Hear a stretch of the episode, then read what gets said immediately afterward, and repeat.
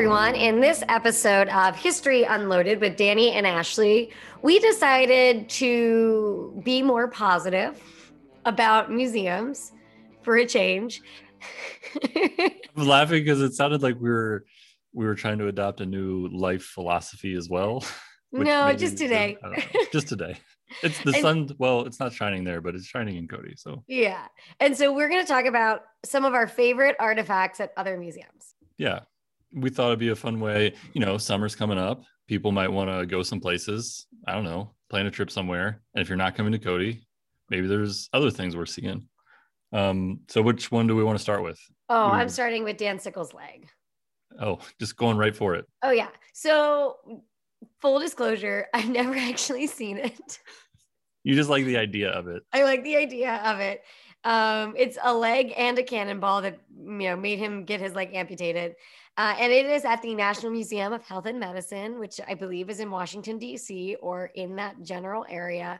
And I just think it's really creepy. Um, I really like creepy artifacts. You'll probably figure out there's a trend going on in mine. And so this artifact was actually sent to the museum by Dan Sickles. And the backstory on this is Dan Sickles was a Civil War general, major general, and he's just a really weird character in history.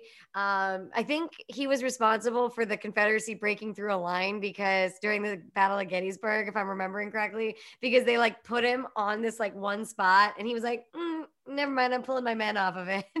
so he was very questionable. And if I recall correctly as well, and this all may be myth, like I may just be just totally telling Civil War myths right now, and I can confirm or deny them next week. Uh, but like he was, he was hit by a cannonball. Uh, they amputated his leg, and I'm pretty sure, like a straight badass, he was carried off the battlefield while like smoking a cigar and probably drinking whiskey and he was just a really weird character and my first boss uh, who worked at the soldiers and sailors museum said that during like a reunion of the civil war he showed up with a prostitute. His his generalship at the battle of gettysburg is it's like one of the big what if questions of the battle and it's like this you know it's seen as this huge mistake. But his after wounding like story is just incredible. and I just think it's like my question was I guess back then when he boxed it up, and that's not a joke, he boxed what was left of his leg up eh, with a cannonball. I'm assuming it had flesh on it. I would assume so, yes. And like he went back and like he would continue to visit his leg throughout his life. Yes, yes. That's the other part that I love is like he's like I I just had this discussion with somebody else the other day about sort of how actual veterans commemorate you know warfare and violence because sometimes it seems weird how we deal with it like as people far removed or that didn't participate but they're actually really they were way more open about it and sort of I don't know, cavalier almost. Irreverent. Like, he's just like, I'm just going to go visit my legs everybody today would be like, "Oh, that's so traumatic. How could he?" He's like, "Nah, I'm going to look at it." I'm going to go look at my leg, and I wonder, and I'm sure we could ask the museum, like when it came in the box, was it fleshy? Did they keep it fleshy in like a jar of formaldehyde for a while, or did they do whatever they do to make it just bone? Because now it's just clean bone. Yeah, I I don't know. Did they like try and do like some 19th century like pickle the thing? and, and what did it smell like? Oh, oh that would have been. But worse. to be fair, Civil War smells. The the concept of smell and what is tolerable during the Civil War is a very very different concept than what is tolerable today. Right.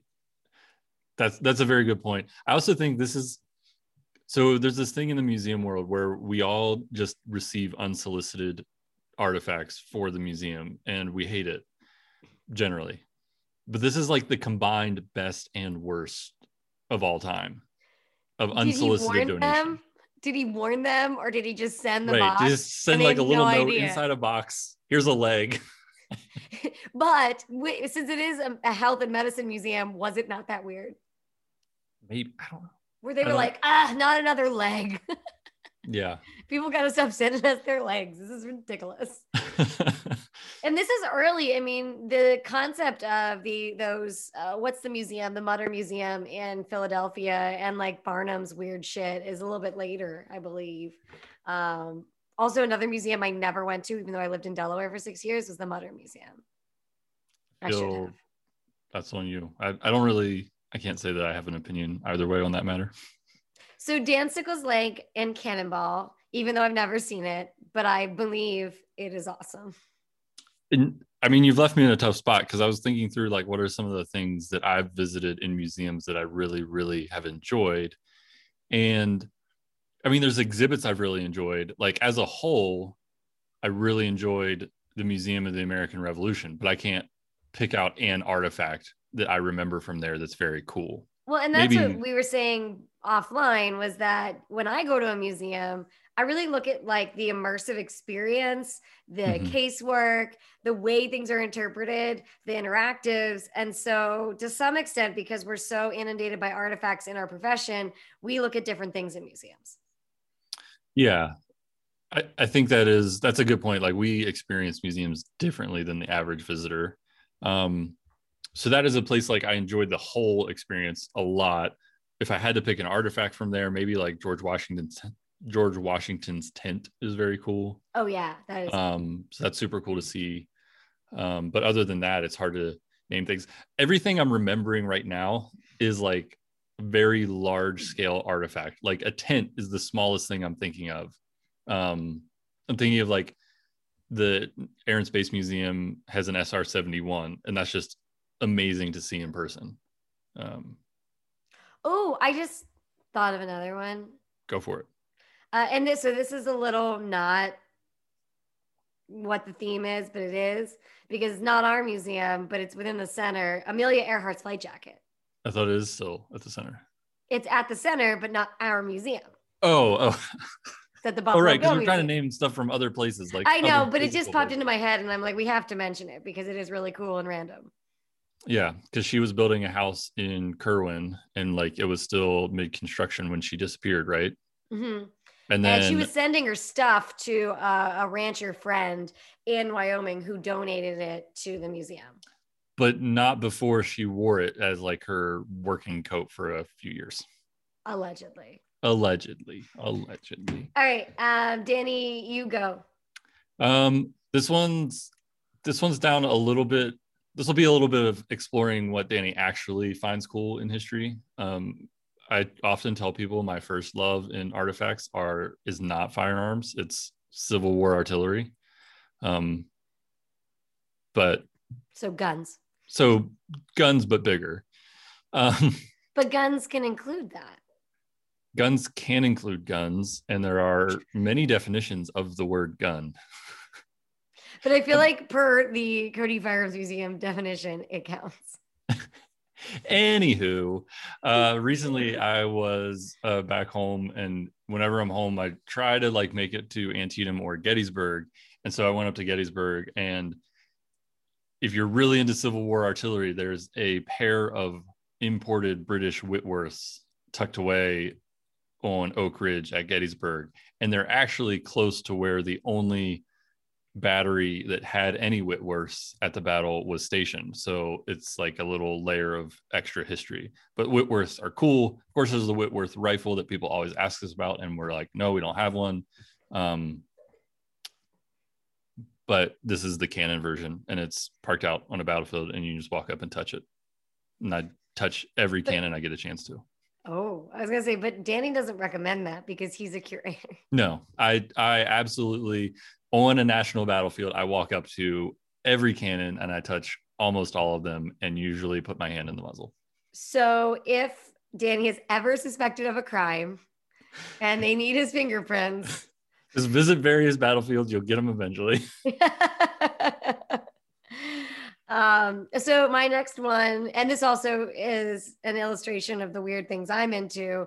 And full disclosure, this is one of my clients, but the Mob Museum has part of the St. Valentine's Day Massacre wall that they uh, put the Chicago Northside Gang up against and, and shot them. Ooh, I just thought of a really cool one, but kind of sad thing. Yeah. Interesting though. Real interesting fact. I almost said fun fact, but it's not fun. that is such a weird thing that we do. Um, but there uh, on that wall, when you see it at the museum, there's like these big red circles, and people like, "Oh, blood!" It's not blood. It's actually they circled it for to mark the bullet holes. So sorry. Okay, so this is a total digression of this podcast, like we do, but that whole fun, it's not fun thing, that gets back to my point about how we commemorate things. I think, like using the Civil War as an example, like Dan Sickles probably would have described it as fun to visit his leg. Like it's not fun, but it's fun. You know what I'm saying? And they didn't see. Did they use this, the word fun back then, Danny? I don't know if they. I was about to do a really bad like 19th century oh, impersonation, and I stopped myself. It. Nope, nope. Now you got to do it. Now you got to do it. I don't know what slang they use, but he would not have been opposed to the idea of describing these things as fun to learn about, I think.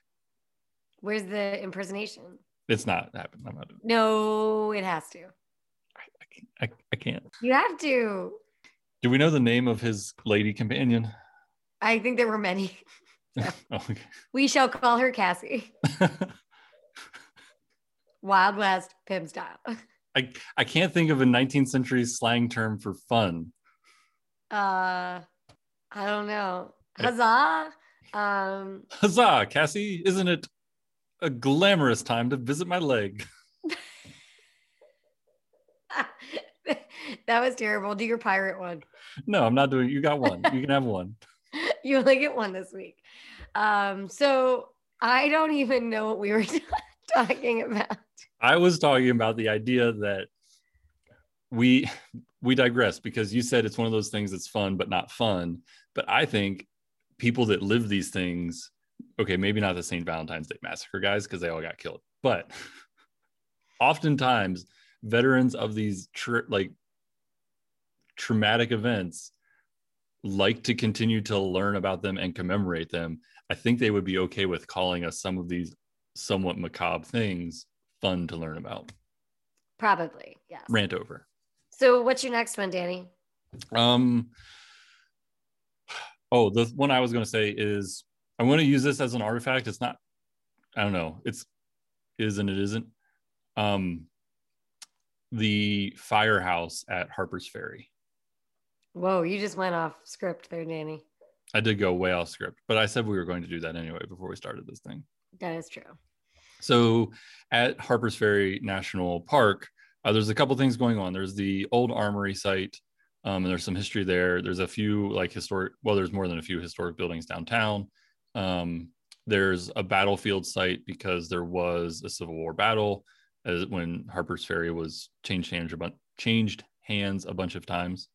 Um, but of course, it's also the site of John Brown's raid and the engine house that was part of the armory where he and his band held up in for I think I forget how many hours. It was more than a day. Um, it's not on its original site because it's been moved a couple times, and it was like disassembled brick by brick and like displayed at one of the World's Fairs, and then like brought back and put together brick by brick. Um, so that's kind of crazy. I assume that the bricks are not in original order now, but uh, it's it's a cool thing to go visit. It's you know it's it's stretching it a little bit to call it an artifact. It's more like a place but there are also really cool artifacts there that are kind of sad because the armory burnt down and you think about all this really interesting history that was lost when it was burnt down during the war but there's like cool remnants of that you know there's foundation there's like you know dug burnt up muskets um, and i think all those things are really cool in a i don't know kind of not good artifact kind of way. So i'm going to steal the one you were supposed to say. Okay. The panorama at gettysburg Oh yeah, because I was on a Gettysburg kick and I skipped over the. Yeah. So I don't remember who painted that. Do you?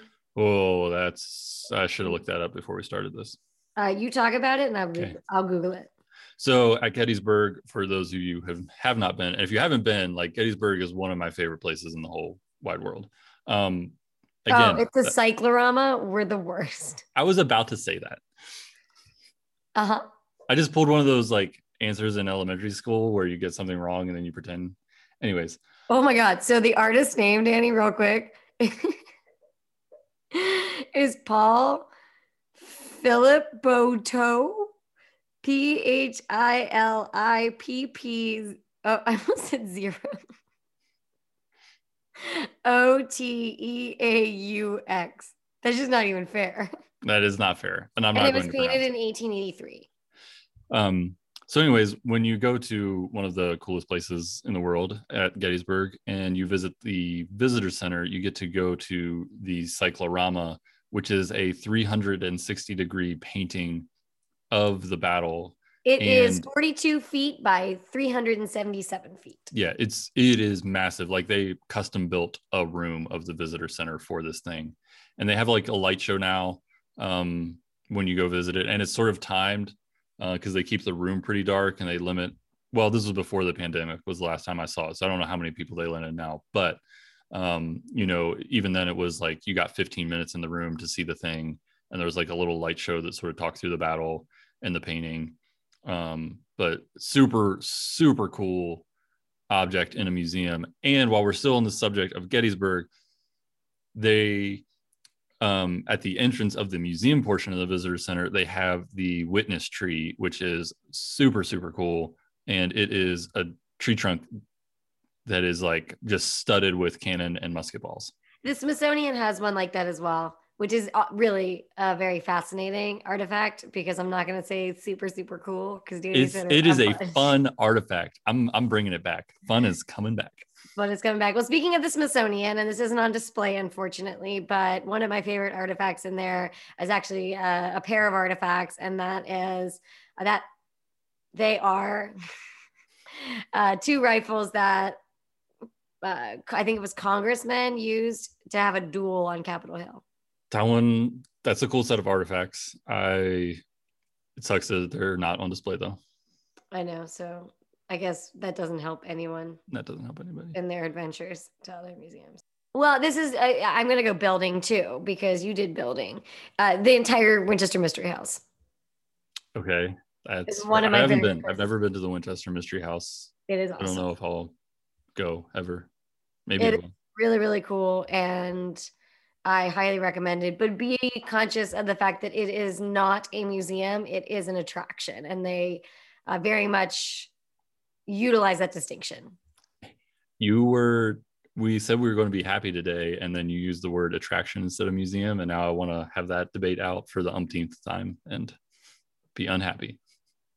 Uh, i'll just do it really quick. An attraction is something that is touristy but does not necessarily meet the standards of a museum but then also uh, is able to embellish mythology a little bit more than a museum should.